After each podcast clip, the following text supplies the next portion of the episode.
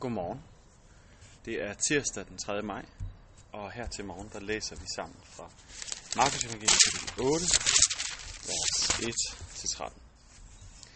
I de dage var der igen en stor skare, som ikke havde noget at spise, og Jesus kaldte disciplene til sig og sagde til dem, Jeg ynkes over skaren, for de har allerede været hos mig i tre dage og har ikke noget at spise. Og sender jeg dem sultne hjem, vil de blive udmattet undervejs, og nogle af dem er kommet langvejs fra. Hans disciple svarede ham, Hvorfra skal nogen få brød til at mætte dem her i ødemarken? Han spurgte dem, hvor mange brød har I? Syv, svarede de. Så lod han skaren sætte sig på jorden, og han tog de syv brød, takkede, brød dem og gav sine disciple, for at de skulle dele dem ud. Og de delte dem ud til skaren. De havde også et par småfisk, og han velsignede også dem og sagde, at de også skulle dele dem ud. Og de spiste og blev mætte, og de samlede de stykker sammen, som var til overs syv kugefulde. Der var omkring 4.000 til stede, og han sendte dem bort. Straks efter gik han ombord i båden sammen med sine disciple og kom til egen ved Dalmanuta. Så kom farisæerne og gav sig til at diskutere med ham, og for at sætte ham på prøve, krævede de et tegn fra himlen af ham. Så sukkede han dybt i sin ånd og sagde, hvorfor kræver den slægt tegn? Sandelig ser jeg, at denne slægt skal intet som helst tegn få. Og han forlod dem og gik igen ombord og tog over til den anden bred. Her til morgen, der synes jeg, vi skal have fokus på blikket. Vi kan have forskellige blik på ting. Det tror jeg, vi alle sammen er ret bevidste om. Vi kan have et lidt mere pessimistisk eller et lidt mere optimistisk.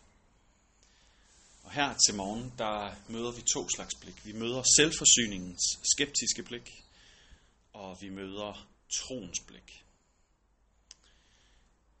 Jesus han taler med sine disciple. Han siger, at han ynkes over skaren, som har været hos dem, derude i ødemarken, hvor han har undervist dem. Det er ikke den samme skare, som øh, han øh, mødte et par kapitler forinden. Det er en anden gruppe nu. Og igen så ynkes han, og det der ord ynkes, splangnitsomai på græsk, det taler simpelthen om, at han har ondt i maven over at se, at de er sultne. De har fastet i tre dage og været sammen med ham. Og den ynk, den medlidenhed, øh, den omsorg, som kommer til udtryk ved næsten fysisk smerte, som jeg tror mange af os kan genkende nogle gange at have, når vi ser folk, der virkelig har brug for noget, og vi ønsker at dække det behov, det er det, som Jesus ønsker også at give sine disciple. Og de har også den ynk, den omsorg.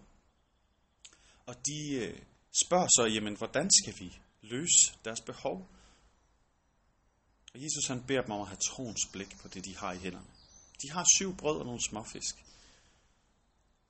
Men i stedet for at tænke om de brød og småfisk, at det var rigeligt til at give ud af, så står disciplene og har slet ikke indset, at det ville kunne bruges Særligt fordi, at Jesus er hos dem og kan velsigne, hvad end vi kommer med til ham, til at være nok. Jesus han sørger for at give folk det, de trænger til. Kort efter så møder vi igen nogen, der ikke har troens blik, men et andet, nemlig farisæerne i Dalmanuta-egnen. Og den slægt af farisæer der, de kræver et tegn at sætte ham på prøve. Vi vil gerne tro på dig, Jesus. Vi vil gerne øh, validere din lærer. Vi vil gerne stå på din side, hvis altså, at du kan opfylde vores forventninger. Vi kræver et tegn af dig. Det er det der med at se på de ting, der sker. Nogle de ser de ting, der sker og bliver skeptiske eller bange eller fokuserer på små dele af det. Andre de ser det med troens blik. Her der står nogen helt klart med vantroens eller skepticismens selvtilstrækkelige blik og vurderer ikke, at Jesus han har gjort nok til at fortjene deres tillid. Man kunne også have set på alt det, han gør, alt det, han er, alt det, der sker omkring dem, som et udtryk for, at han netop er tillidsværdig. Hvad med os? Ser vi på det, vi har i hænderne, det vi står med, som noget Gud kan bruge? Har vi troens blik på de små og store ting, vi er, gør, kan være, den plads vi har, de omgivelser vi er sat i, den indflydelse vi kan have på dem, der er helt tæt på, og dem, som er lidt på afstand. Og hvad med os? Ser vi også Guds finger i vores hverdag? Har vi troens blik på det, der sker omkring os? Troens blik, der siger, at alt godt kommer fra Herren, og i alt det svære vil han altid være nær. Har vi troens blik helt ned i de små ting, den kaffe, du drak her til morgen, eller den bid brød, eller hvad du nu fik at spise? Er det noget, du takker Gud for? Eller er det noget, hvor du ser på det med din egen selvforsyning, skeptiske blik, og siger, det er noget, jeg har skaffet mig ved mine hænder. Gud var aldrig involveret.